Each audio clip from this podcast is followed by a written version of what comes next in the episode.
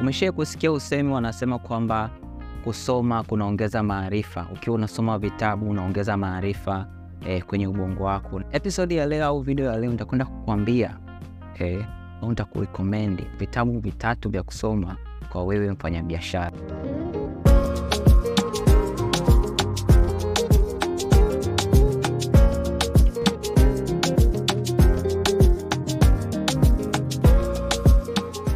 Kama ni mara yako ya kwanza umefika kwenye chaneli yangu, jina langu naitwa Amani Longesho. Ni mtaalamu wa biashara kwenye mitandao ya kijamii. Ninawasaidia wafanyabiashara zaidi ya mia mbili e, namna ya kujipandi kuna social media na kupata wateja wa kwa maana sio watu watu tu wanakufolofolo. Unahitaji customers, wateja wa, wa maana.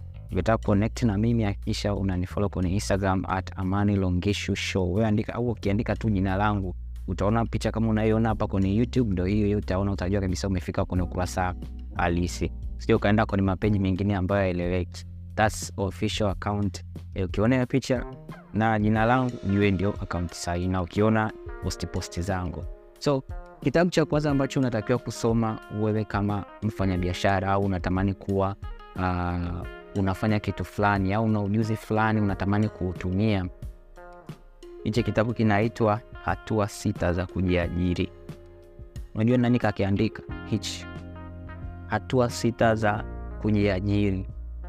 Nadhani ninamjua Joel Nanauka, sihitaji kuongea zaidi katika kitabu ambacho unajua, kitabu ambacho mtu amekisoma sana, unaweza ukaona, unaona kilivyo nani, unaona.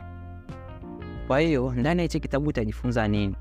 Utajifunza mambo uh, matatu ya kuzingatia kabla ya kuamua kujiajiri, lakini pia uh, sababu saba kubwa zinazofanya watu wengi watake kujiajiri, na utajua sababu yako ni ipi. Kwa kupitia hichi kitabu unaweza kikakufikira kufungua, lakini njia tano zilizothibitishwa zinazoweza uh, unaweza kuzitumia wewe kujiajiri, lakini pia utajifunza maeneo manne ya kutengeneza pesa kwa, kwa haraka unapoanza kujiajiri, lakini pia utajifunza mambo saba makubwa yanayowafilisha watu wengi wanapoamua kujiajiri. We can see content iliyoko huku amazing sana. Kama sija sijalipwa kufanya hivi, just me recommendation yangu uh, kuhusu hichi kitabu ni kizuri zuri zuri zuri sana, kwa sababu nyinyi ni watu ambao mnaniamini. I recommend this. Kitabu kingine nacho recommend ni hiki hapa Ongeza Kipato Chako.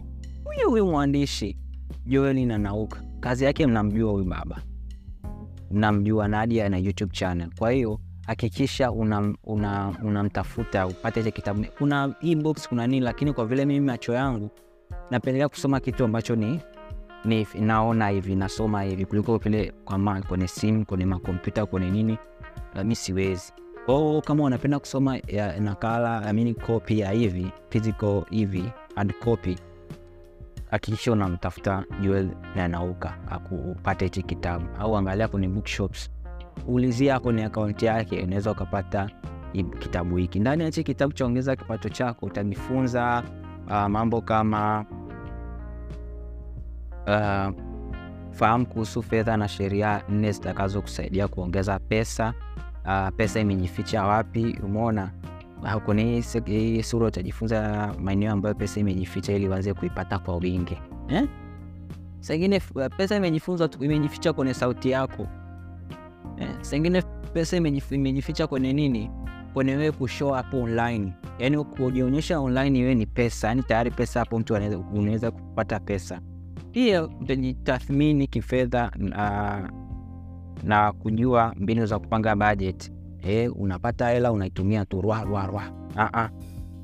Lazima ujue kupanga budget. Kwa hiyo kuna hichi kitabu unaweza ukajifunza. Lakini pia maeneo maeneo tisa unayoweza kuanza kuwekeza leo. Si unanipata? Yes, wewe kama mfanya biashara. Lakini najua kwa wafanyabiashara kuna kitu kingine pia ambacho watu wengi wanakuwa wanapitia kama wafanyabiashara, na ni kitu ambacho kinaendesha dunia, mapenzi.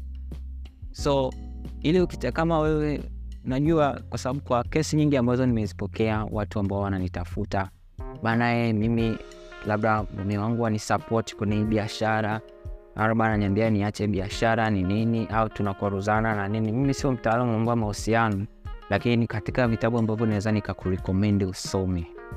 Wewe kama mfanya biashara ndio kwenye hii ni kinaitwa msaada wa saikolojia katika kuboresha mahusiano yako. Umeona? Kwa unaweza ukaboresha mahusiano yako na huyo mtu ambaye unaishi naye au mume wako au nini inaweza ikakufungulia milango mingi katika biashara yako kwa sababu kwenye biashara sio kwamba tu ni kupost kwenye social media umemaliza. Kuna factors nyingi sana ambazo zinaweza ku, kukusababisha usifanikishe biashara yako. Kwa hiyo hakikisha unasoma hichi kitabu cha kimeandikwa na dr chris mauki. Nadhani mnamjua kazi yake baba.